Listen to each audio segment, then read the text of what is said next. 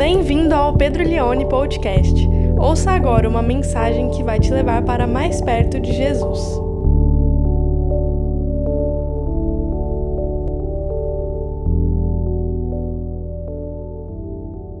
Eu quero ler então com você João 14, do verso 15 até o 31. Preste atenção, é um texto um pouco longo, longo de discurso do nosso Senhor Jesus, mas muito importante para nós. Se vocês me amam, guardarão os meus mandamentos. Verso 16: E eu pedirei ao Pai, e ele lhes dará outro consolador, a fim de que esteja com vocês para sempre. É o Espírito da Verdade, que o mundo não pode receber, porque não o vê, nem o conhece. Vocês o conhecem, porque ele habita com vocês e estará em vocês. Não deixarei que fiquem órfãos, voltarei para junto de vocês mais um pouco e o mundo não me verá mais. Vocês, no entanto, me verão, porque eu vivo, vocês também viverão. Naquele dia vocês saberão que eu estou em meu Pai, que vocês estão em mim e que eu estou em vocês. Aquele que tem os meus mandamentos e os guarda, esse é o que me ama. E aquele que me ama será amado por meu Pai, e eu também o amarei e me manifestarei a ele. Então Judas, não o Iscariote, disse a Jesus: Por que razão se manifestará a nós e não ao mundo? Jesus respondeu: Se alguém me ama, guardará a minha palavra, e o meu Pai o amará, e viremos para ele e faremos nele morada. Quem não me ama não guarda as minhas palavras. E a palavra que vocês estão ouvindo não é minha, mas do meu Pai que me enviou. Tenho dito isso enquanto ainda estou com vocês, mas o Consolador, o Espírito Santo, que o Pai enviará em meu nome, e esse ensinará a vocês todas as coisas e fará com que se lembre de tudo o que eu lhes disse. Deixo com vocês a paz. A minha paz lhes dou, não lhes dou a paz como o mundo a dá. Que o coração de vocês não fique angustiado nem com medo. Vocês ouviram que eu disse: Vou e volto para junto de vocês. Se vocês me amassem, ficariam alegres com a minha ida para o Pai, porque o Pai é maior do que eu. Isso eu falei agora, antes que aconteça, para que quando acontecer vocês creiam. Já não falarei muito com vocês, porque aí vem o príncipe do mundo e ele não tem poder sobre mim. No entanto, faço isso para que o mundo saiba que eu amo o Pai e que faço como o Pai me ordenou. Levante-se, vamos sair daqui. Deus mudou de casa é o título da nossa reflexão nessa manhã. Domingo, para mim, é um dia bem cansativo. Domingo é um dia que, agora que eu tenho Judá, e ele tem 40 dias, eu venho para a igreja, eu tenho que vir com a Glória, minha filha, a Suzana fica em casa, porque ele ainda é muito novo. Mas é um dia que eu saio, eu tenho que arrumar ela, eu tenho que trocar ela, eu tenho que dar banho nela, e pôr ela no carro, e vir para cá, é meio estressante, eu chego para pregar assim, sem espiritualidade nenhuma. Tudo que eu preciso orar do sermão e da pregação, eu tenho que orar durante a semana, porque no domingo não dá eu venho, chego e, e, e prego e faço o que tem que fazer. E é muito prazeroso, mas é muito cansativo. E há uns três ou quatro domingos atrás, eu estava voltando para casa, domingo à noite, peguei a glória da minha tia, que ela fica lá enquanto eu venho no culto da noite, cansado. Chegando em casa mais ou menos oito e meia da noite, aí eu parei o carro na garagem, demorei um pouquinho para sair, e eu ouvi assim, papai, eu fiz xixi. E ela tinha feito xixi uma semana antes. E ela não usa mais fralda, mas depois que o Judá nasceu, ela teve uma regressão, começou a fazer de novo na calça às vezes. E eu fiquei muito irritado, porque ela tinha feito uma semana atrás. E eu já tinha falado com ela, eu já tinha conversado com ela, ela sabe avisar. E ela fez tudo na cadeirinha. Eu tive que tirar a cadeirinha, lavar a cadeirinha, pôr para secar. E aí ela falou: Ah, eu fiz xixi. Aí eu fiquei muito bravo. Aí eu peguei ela e falei: Glória, eu não falei para você que não pode fazer xixi no carro? Aí eu tiro ela do carro, desço com ela, coloco ela na porta da frente. A Suzana abre a porta olhando para mim. Eu agacho, começo a olhar para ela e dá uma bronca nela. Dura. Glória, eu já falei, filho, o papai já te explicou. Se você quiser fazer xixi, você me avisa. Não pode fazer na cadeirinha. Eu vou ter que lavar aquela cadeirinha de novo. Você não tem cadeirinha para ir na escola amanhã, eu estou cansado disso. Você está olhando para mim? Eu não quero mais que você faça xixi. Vai lá com a sua mãe que agora eu vou ter que arrumar. Quando eu viro, a vizinha da frente está olhando e fala assim para mim: Oi, pastor, tudo bem? Eu te achei no Instagram, Deus abençoe. Eu estava no ápice da minha ira.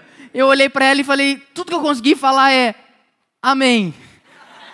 Meu Deus, eu não posso nem brigar com a minha filha mais na minha casa. Se essa irmã estiver vendo no YouTube, Deus te abençoe, minha irmã. Você serviu para uma ótima ilustração do meu sermão. E esse texto que nós lemos aqui de João, capítulo 14, ele fala de casa, ele fala de morada, de Deus, ele fala da, de Deus na sua parte interior. Nós vamos falar um pouco sobre isso. Deus mudou de casa, meus irmãos. Se você quiser encontrar Deus, se você quiser conhecer a Deus, não adianta ir para Israel. Se você quer conhecer a Deus, se você quer encontrar a Deus, você precisa parar, você precisa recalcular a rota, não adianta você procurar um lugar. Deus não está em um lugar. Se você quiser conhecer a Deus, você não pode ir para um local. Se você quiser conhecer a Deus, você precisa conhecer alguém. Não um local, mas uma pessoa. Nós estamos aqui na última ceia. Você sabe que daqui 24 horas Jesus vai estar pregado numa cruz, sem roupa nenhuma, diante de pessoas que são hostis a ele, e ele vai embora. E ele avisou isso para os seus apóstolos, só que os seus apóstolos não entenderam com profundidade o que significa essa morte, não entenderam o que significa essa ressurreição. Nós entendemos. E só entendemos porque estamos do lado de cada história, cujo tema e a razão do nosso entendimento do que significa morte e ressurreição é justamente o que eu vou pregar hoje, sobre o Espírito de Deus, sobre o Espírito Santo, sobre nós sermos um com Deus. E Jesus fala isso para os seus apóstolos, são as últimas palavras. Se você ler depois de novo, João 13, João 14, João 15, tem uma espécie de dramaticidade na história. Jesus vai falando várias vezes: Eu estou indo embora, eu estou indo embora, e ele está dando as suas últimas palavras. Lá no verso primeiro que a gente leu, que é o verso 15, ele já começa esse discurso dizendo o seguinte: Se vocês me amam, guardarão os meus mandamentos. E ele vai falar isso aqui no decorrer desse texto inteiro. Em alguns momentos ele vai falar mandamentos, no plural, e ele vai falar em alguns momentos também: se vocês me amam, guardarão a minha palavra no singular, porque tem duas distinções entre obedecer a Deus.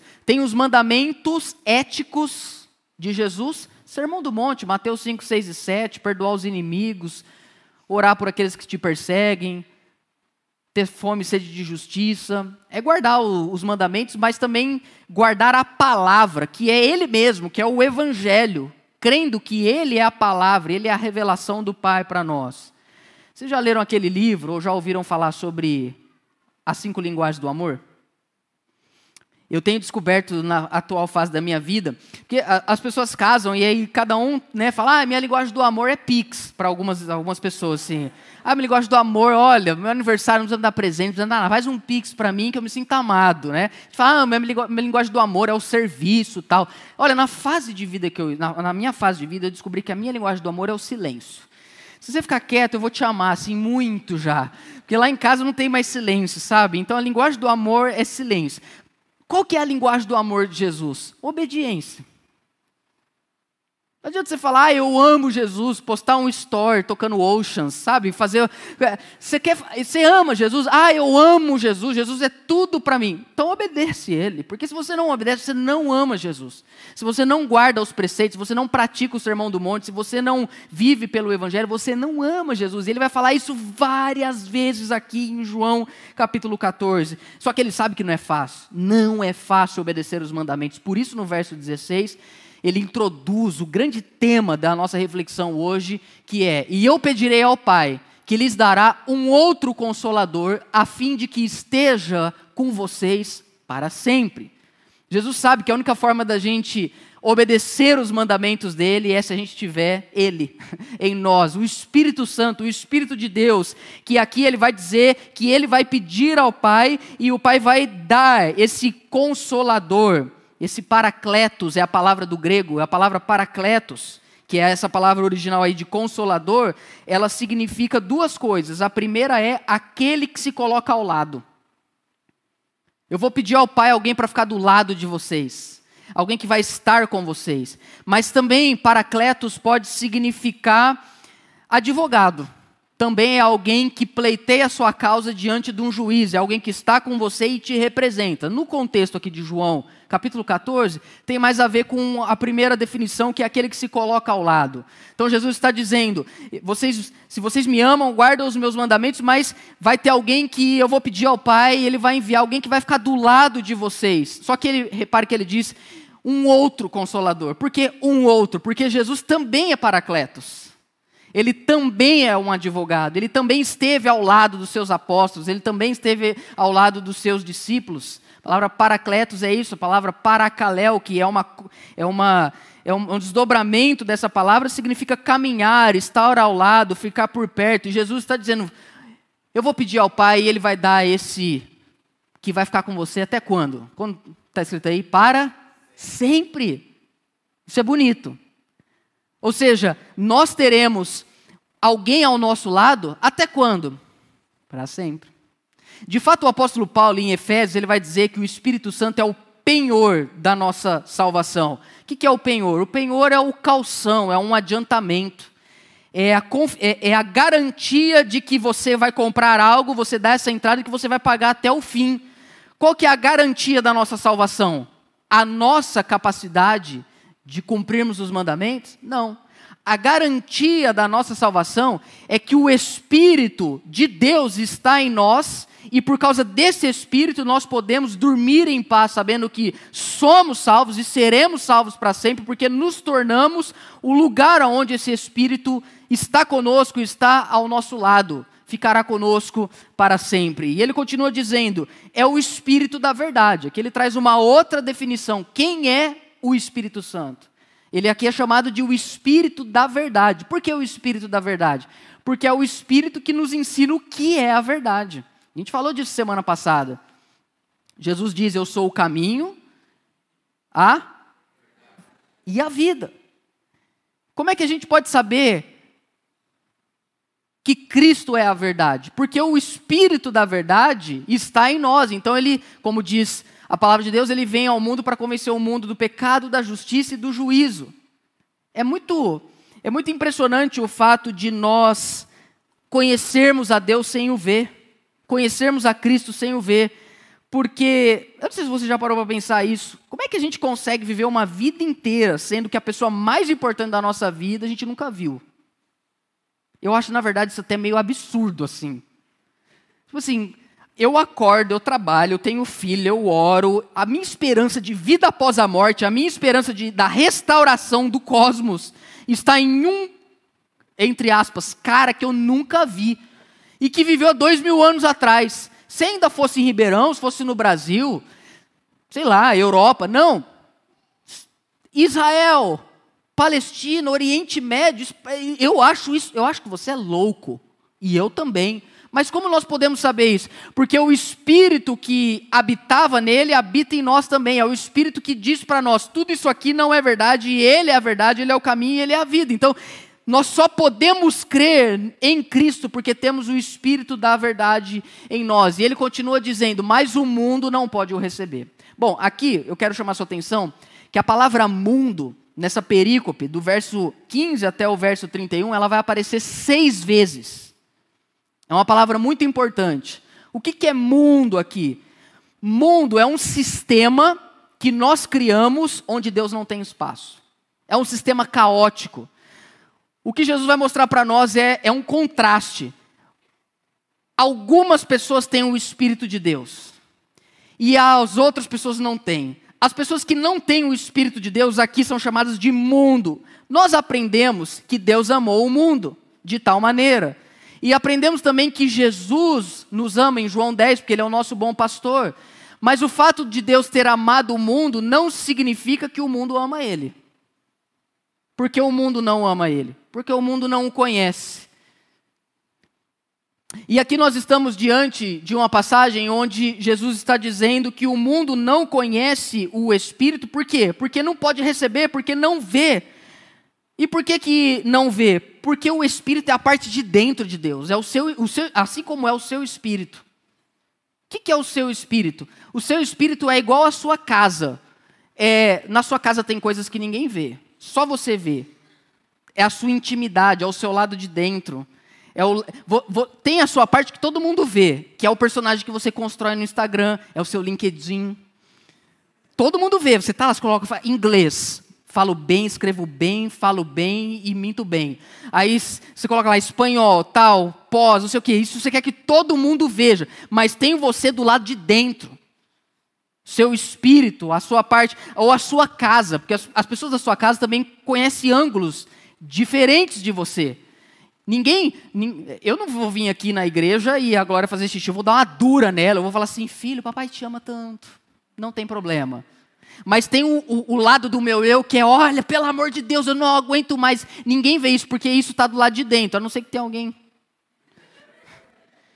E, Deus, e Jesus está dizendo o seguinte: vocês não conhecem, o mundo, desculpa, o mundo não o conhece porque não o vê, nem o conhece. Vocês o conhecem, porque ele habita com vocês e estará em vocês, com e em. O que, que Jesus está dizendo? Vocês vão poder conhecer o Espírito, porque o Espírito que revela a familiaridade de Deus, o lado de dentro de Deus, as motivações de Deus, também habita em vocês. Porque ele está dizendo, o núcleo existencial de Deus estará em vocês também. Isso é grande, muito grande não acho que a gente entenda na grandeza que é necessário, e nem que a gente vive e pratique, mas um dos papéis hoje é tentar resgatar isso na minha e na sua vida. O texto vai continuar lá no verso 18. Jesus diz o seguinte: Não deixarei que fiquem órfãos. Eu voltarei para junto de vocês. Esse voltarei possivelmente é uma é uma alegação da vinda do Espírito Santo. A palavra que Jesus usa aí, eu não os deixarei órfãos, ela é, ela é muito interessante no seu significado original. Ela significa privado de mestre, privado de tutor, alguém que não teve um guia. Não deixarei vocês privados de guia, de tutor, de mestres. Eu vou estar junto com vocês. Olha como que, como que falta gente na nossa vida às vezes para poder ser um guia para nós, para poder nos dar um conselho, nos instruir. Muitas vezes eu estou conversando com pessoas, aconselhamento pastoral, e a pessoa vai falando algumas coisas, e eu vejo um, um sofrimento tão grande que a pessoa está passando. E fruto de decisões erradas que tomou no passado. A maior parte da, do motivo da gente sofrer na nossa vida são coisas que a gente fez errado, mas e a maior parte das vezes que a gente fez algo errado é porque não teve ninguém para direcionar a gente. Sabe, não teve ninguém quando você vai se casar que senta com você e fala: olha, deixa eu te explicar, deixa eu te dar aqui algumas dicas, deixa eu te dar uma orientação. Você entra numa empresa, não tem ninguém que senta ali que quer realmente ajudar você, que quer te guiar, que quer ser um tutor, alguém que se importa com você e não com o que você pode produzir. E as pessoas vão fazendo coisas na vida, vão tomando decisões e vão sofrendo, porque são como ovelhas que não têm pastor, são pessoas que estão à deriva da vida. É triste, Jesus olhou para a multidão e se compadeceu, porque eram ovelhas como quem não tem pastor. E geralmente na vida de uma pessoa, quem vai ser esse tutor para nós, esse paracletos, esse alguém que se coloca ao nosso lado? Geralmente são os nossos pais. São os nossos pais. Só que a gente vive num mundo caótico corrupto, injusto. Tem gente que cresceu sem pai, tem gente que cresceu sem mãe, tem gente que teve pai presente, fisicamente, mas ausente existencialmente. Tem gente que tem pai tem mãe, mas nunca que sentou e falou: faz isso, não faz isso. Falta alguém para ser paracletos, para estar ao nosso lado, para ajudar a gente a caminhar, para ajudar a gente a ir em direção. E a gente às vezes é órfão tendo pai e mãe, ou tendo gente perto de nós, e Jesus está dizendo isso: eu não vou deixar vocês órfãos, vocês vão ter guia, vocês vão ter tutor. E muitas vezes os pais, eles precisam ser aqueles que dão palavras de afirmação para que a gente possa, sabe, até mesmo não desistir, porque o mundo é difícil. Vocês concordam comigo? Como que falta, às vezes, gente para olhar no nosso olho e falar: Marco, continua, cara, Júnior, não desiste não, eu sei que é difícil. Você vai, você vai conseguir, Deus está com você. Falta gente, as pessoas não querem falar isso para nós. Lá no mundo ninguém fala isso para você, ninguém te dá palavra de encorajamento, porque a pessoa sabe que se ela te encorajar, você se torna destemido. Se você se torna destemido, você age. Se você age, você cresce. Então ela não quer que você tome o lugar dela. Então tudo que você geralmente ouve é coisa que te coloca para baixo e não tem ninguém que se põe ao seu lado. E Jesus está dizendo: não, mas vocês não vão ficar órfãos, eu vou enviar o Paracletos para vocês. Eu sou muito privilegiado nesse assunto porque eu tenho dois Paracletos na minha vida, que é meu pai e meu sogro. É impressionante, eu sento para conversar com eles, eles estão sempre me encorajando, olha como é que tá as coisas. Cara, continua, Deus está fazendo isso, sabe? E eles, os dois são pastores, então eles vivem falando para mim, ó, cuidado com isso, não faz isso, manda esse cara para o inferno, sabe? Eles sempre vão dando, não, brincadeira, essa parte não tem. Eles são sempre assim, sabe, me cercando, me incentivando, me motivando. Eu, uma, uma conversa com eles, eu me sinto assim, tutelado. Mas quantos de nós, em momentos da nossa vida, não tivemos ninguém ou a experiência de termos alguém do nosso lado, mas Jesus está dizendo: Eu vou, mas eu volto, eu sairei do lado de vocês, mas vocês não ficarão órfãos. Eu poderei não estar ao lado de vocês, mas eu enviarei alguém que estará em vocês eu enviarei o meu paracletos, eu enviarei aquele que te reafirma, aquele que te encoraja, aquele que te empodera, aquele que faz viver, que você acorde e fala, não quero mais, mas do nada vem algo repentino, você fala, não, eu não vou desistir. Quem é? É o Espírito Santo. Verso 19, ele continua dizendo: Mais um pouco e o mundo não me verá mais. E posso dizer algo para você? Nunca mais o viu. Depois que Jesus diz essas palavras, ele é crucificado. Quando ele ressuscita, por 40 dias ele anda sobre a terra e ele aparece apenas para os seus discípulos. O mundo, a última vez que o mundo viu Jesus foi naquele texto que a gente leu lá, que ele deu o ultimato. Depois ninguém viu mais. Só que ele diz algo interessante. No entanto, vocês vão me ver. Porque eu vivo e vocês também viverão. Ele está falando do Espírito. Eu quero trabalhar aqui o texto de Romanos 8, 11 fazendo essa citação onde Paulo, apóstolo, ele traz a sistematização dessa doutrina do Espírito em nós. Ele diz aí: se em vocês habita o Espírito daquele que ressuscitou Jesus dentre os mortos, este mesmo que ressuscitou Cristo dentre os mortos, vivificará também o corpo mortal de vocês por meio do seu Espírito que habita em vocês. Paulo está dizendo é que o Espírito que ressuscitou Jesus de dentre os mortos, ele está em nós. Por isso que lá no verso 19, em João 14, Jesus diz isso: Eu vivo e vocês também viverão.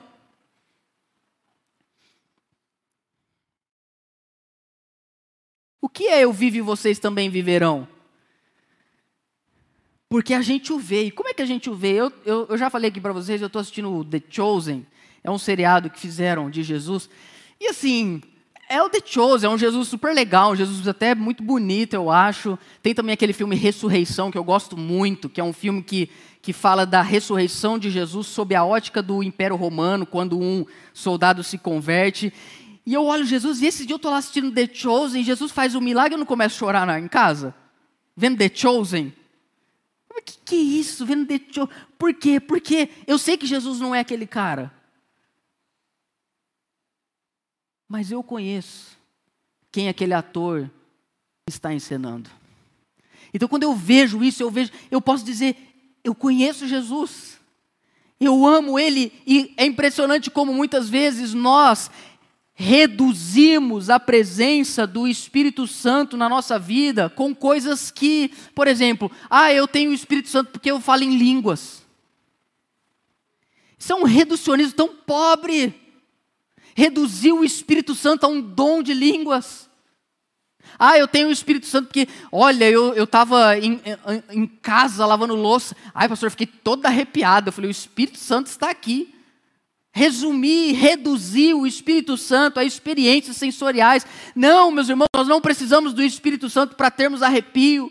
Nós precisamos do Espírito Santo porque sem o Espírito Santo nós não conseguimos ver Jesus. Da mesma forma que o Filho veio à terra para mostrar-nos o Pai, o Espírito veio à terra para nos mostrar o Filho. Quando nós olhamos e, e, conseguimos dizer, eu creio em Jesus, você pode ter certeza, você só professa isso com os seus lábios, porque você tem o Pai habitando em você. Naquele dia vocês, verso 20, saberão que eu estou no Pai que vocês estão em mim e que eu estou em vocês. Esse verso 20 ele é muito interessante, porque eu achei ele assim, tem muita gente nesse verso 20. Falei, esse verso 20, ele tá todo mundo meio, sabe assim, Olha, naquele dia, que dia é esse? Creio eu que é a descida do Espírito Santo. Naquele dia vocês saberão que eu estou em meu Pai, que vocês estão em mim, que eu estou em vocês. Eu falei, Senhor, é muita gente numa casa só. Tá, parece que está todo mundo. Né? E aí até me lembrei quando que eu descobri que não dava mais para morar com meus pais. Porque a gente morava, eu, meu pai, minha mãe, o Lucas e o Mateus, num apartamento bem pequeno.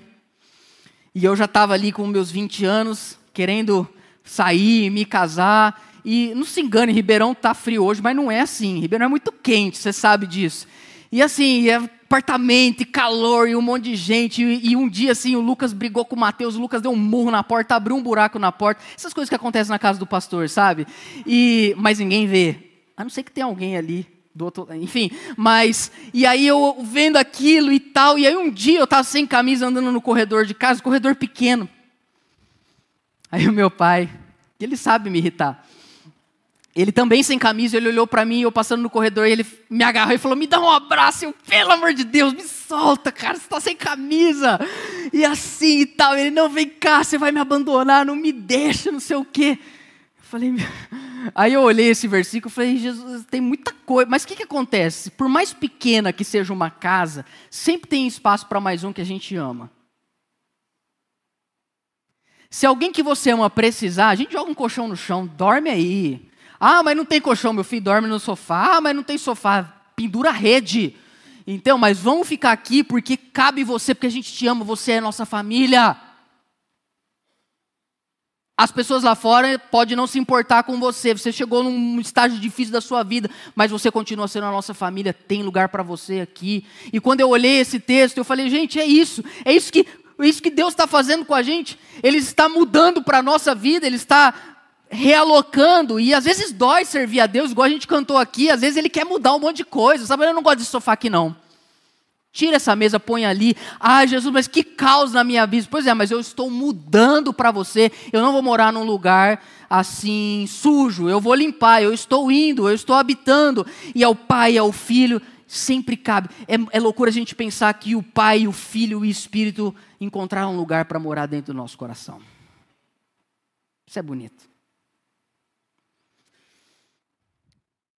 Verso 21, aquele que tem os meus mandamentos e o guarda, esse é o que me ama. E aquele que me ama será amado pelo meu Pai, e eu também o amarei e me manifestarei a ele. A palavra manifestar aí é a palavra tornar visível no grego, que vem inclusive da nossa palavra ênfase. Essa palavra é enfanizo.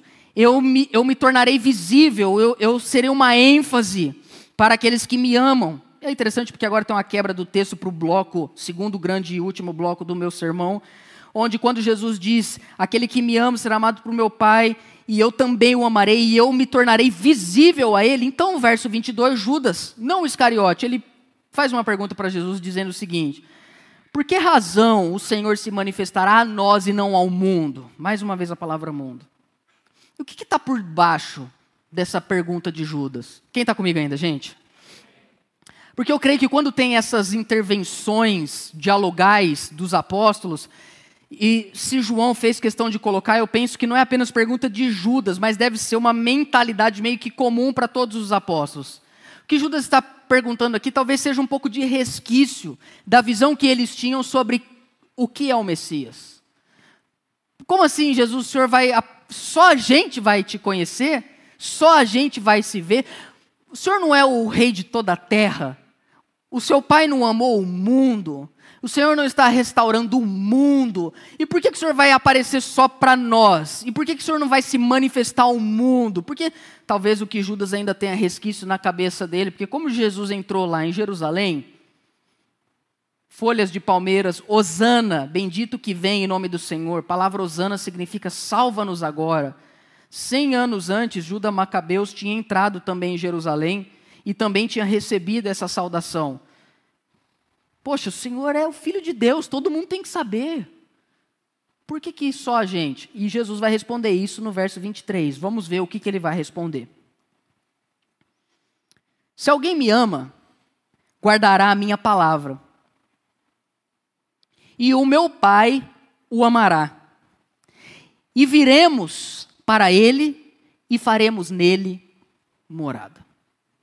Bom, num primeiro momento, parece que Jesus não respondeu a pergunta de Judas. Por que não vai se manifestar ao mundo? Olha, Judas, entenda uma coisa. Eu não estou preocupado em mostrar o lado de dentro do meu pai para gente que não se importa comigo. Eu não quero, sabe, eu, eu, Judas, eu não estou preocupado em trazer intimidade, coisas que são concernentes a, a dentro, para gente que não me ama. Para que, que eu vou revelar segredos, atributos, beleza para quem não quer? Eu não vou me manifestar ao mundo, eu vou me manifestar àqueles que me amam, que guardam os meus mandamentos. O que, que Jesus está dizendo? Judas, eu, eu não estou preocupado em ser popular. Eu não vim para o mundo para ser admirado por todas as pessoas. Eu não vim aqui para me revelar e para todo mundo me conhecer. Eu vim, Judas, porque eu quero uma família. Eu quero gente que se relaciona comigo porque me ama. Eu não estou preocupado em quantos seguidores eu tenho no Instagram. Eu quero saber se quem convive em intimidade comigo me conhece de verdade. Eu vim construir uma família. Porque Deus está de mudança, meus irmãos. Deus mudou de lugar. Ele não está mais num lugar físico. Por isso a gente tem que tomar cuidado com a superexposição da nossa vida. Às vezes a gente coloca coisa no Instagram que não era para estar tá no Instagram. Que é coisa que a gente dá de dentro que tem que saber. Às vezes a gente tem conversas com gente na empresa, você nunca conversou com a pessoa. Aí você vai lá e abre tudo da sua vida e conta tudo, e a pessoa não está nem aí para você. É que Jesus também não, não quer ficar fazendo storyzinho no Instagram para ser popular, porque ele não está preocupado com isso. Ele quer família. Ele quer verdade poucos e bons. Ele quer gente que o ama, que o confessa, que o conhece. Ele quer se revelar do lado de dentro para gente que quer viver do lado de dentro com ele. Ele não está preocupado com o que as pessoas estão. Ele está muito mais desejoso de construir uma família com intimidade do que de ter credibilidade com gente que nunca viu ele e nem se importa com ele. O que é interessante, porque às vezes a gente tenta construir uma vida inteira para ter admiração de gente que nem conhece a gente e a gente suplanta o amor das pessoas que nos conhecem em intimidade. Quem está comigo ainda? É isso que ele está dizendo. Eu vim para fazer morada. E essa palavra morada, ela é muito forte. A gente precisa tentar entender como os apóstolos ouviram essa palavra lá. O que, é morada? O que, é habitar? É templo, tabernáculo.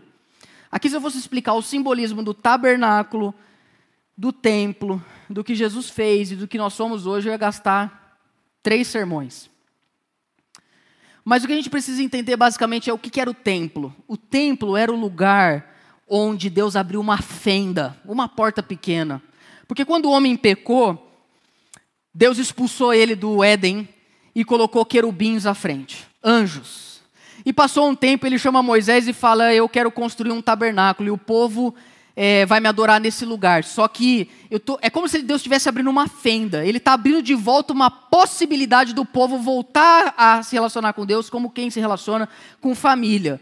Só que como vocês têm pecados, vocês precisam fazer sacrifício no altar, vocês precisam é, ter um, um, intermediador, um sacerdote que vai matar esse animal, que vai pegar o sangue desse animal, vai despejar no altar, no altar de incenso. Vocês vão fazer uma mesa com os pães da presença. Vai ter um lugar santo, tem um lugar santíssimo que é a arca. Essa arca lá dentro tem a lei de Deus, os dez mandamentos, tem o cajado do Arão que floresceu. Lá no lugar santíssimo você entra uma vez por, enfim, por ano. É, é Deus pedagogicamente dizendo: eu não desisti, eu estou abrindo uma porta mas ela não é definitiva. Aí vem Cristo. Cristo, ele é o templo, ele é o homem em, em que se reúne céus e terra, ele é o sacrifício vivo, ele é o sumo sacerdote, ele é o pão, não é o pão da proposição, é o pão da presença, ele é o pão vivo que desceu do céu. Ele morre, não o cordeiro, ele morre, mas ele ressuscita, o cordeiro não. Ele, assim, ele adentrou os céus, como diz Hebreus, uma só vez, de uma vez por todas. E o que, que acontece com isso? Aí ele vira para nós e fala: e agora o templo é vocês. Porque o Espírito que me ressuscitou vai habitar em vocês. O que, que isso significa? Que a vida se torna sagrada. Porque se você quer encontrar Deus, você não pode procurar um lugar, você tem que procurar alguém. Agora, quando a gente senta para comer na nossa mesa, a comida, a refeição, não é algo profano. A refeição é como se fosse o pão da proposição, é o pão santo, é o pão que desceu do céu. O sacrifício não é mais o, o altar do templo, o sacrifício agora se dá no nosso coração por meio de louvores que confessam o nome de Jesus. Não tem mais que se lavar na pia de bronze. Por quê? Porque o Espírito nos purificou. E também não precisamos de sacerdote, não precisamos de apóstolo, não precisamos de bispo, não precisamos de alguém que diga conheça a Deus, porque a mesma lei que estava lá dentro da arca da aliança agora foi gravada no nosso coração. Nós somos a arca da aliança. Quando nós oramos ao Pai em nome de Jesus, no poder do Espírito, a nossa sala se torna o lugar santíssimo. Somos morada. Por isso que se quando você vai para o seu trabalho, aquele lugar, ah, lugar horrível, lugar profano, esse lugar pode se tornar santo porque você foi para lá e não é porque você levou uma miniatura da arca da aliança, não. Esse lugar se tornou sagrado porque você está lá e você é o lugar onde Deus quer se reencontrar com as pessoas.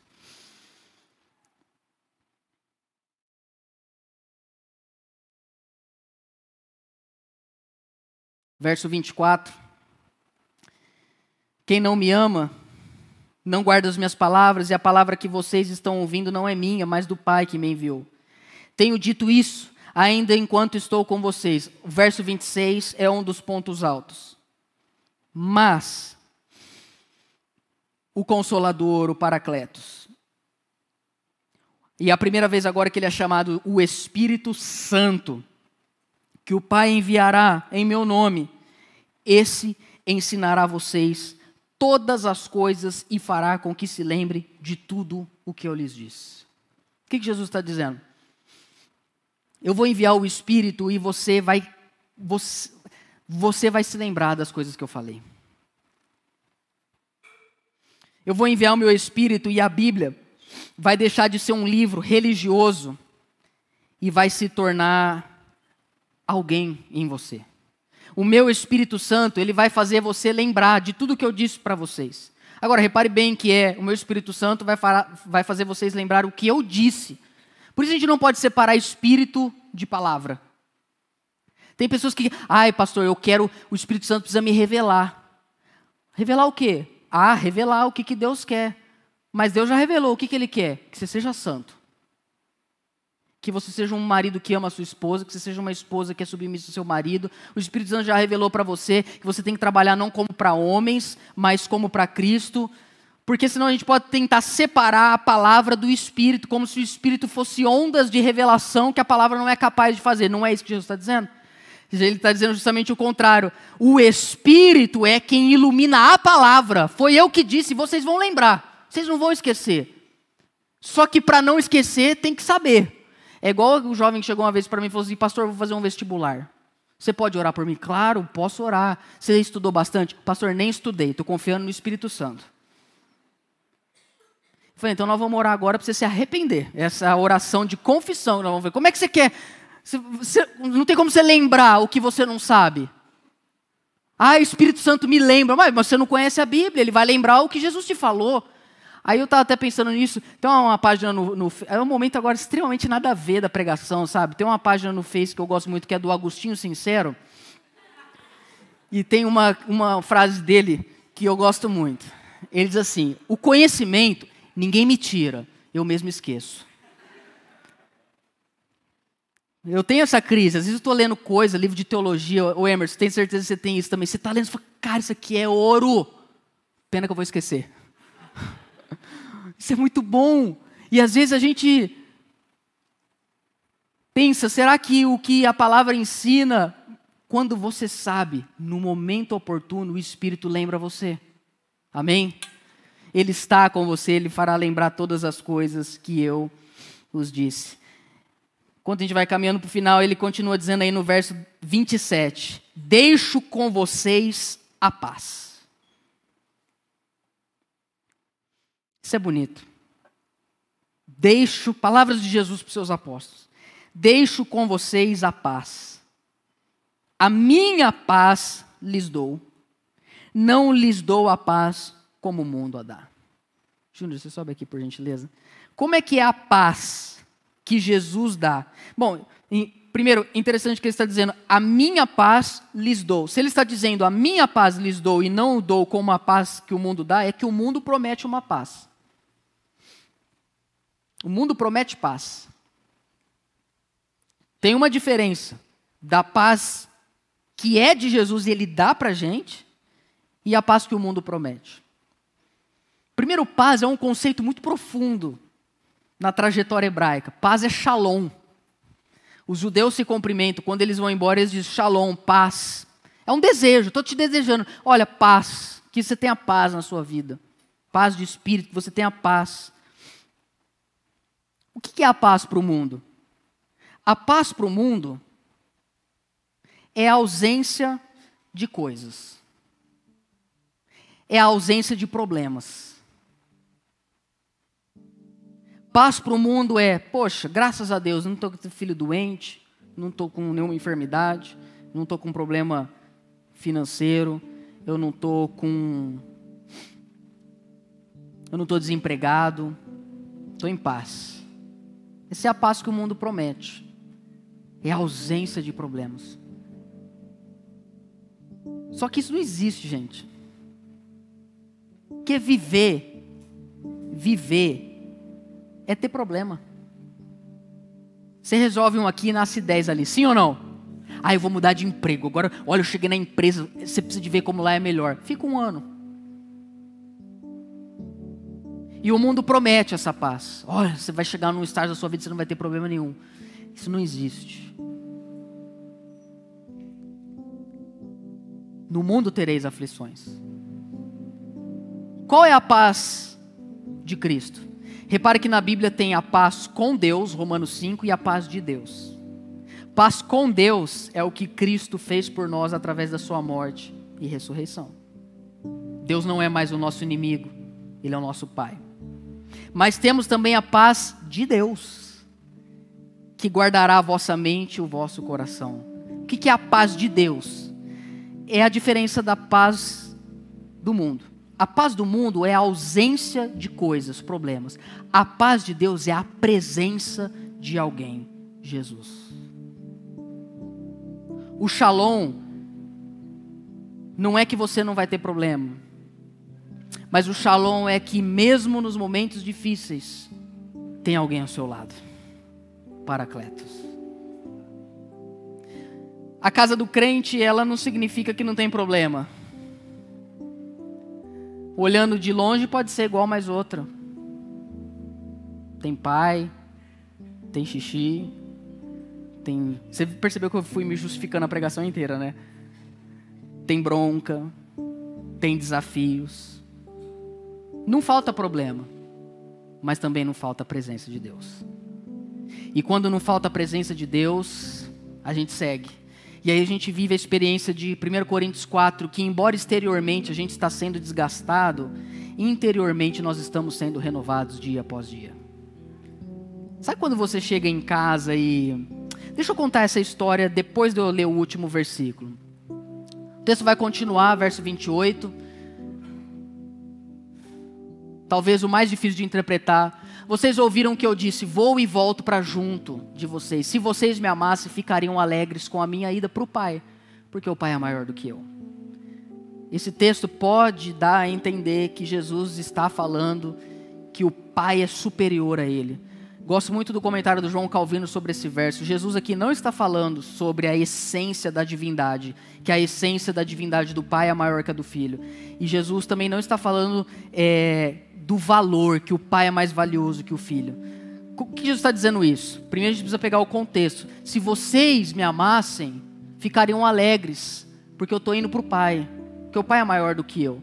A condição que Jesus estava ali naquele momento, ele era inferior ao Pai, porque o Pai estava no lugar pleno, mas o Filho estava no mundo.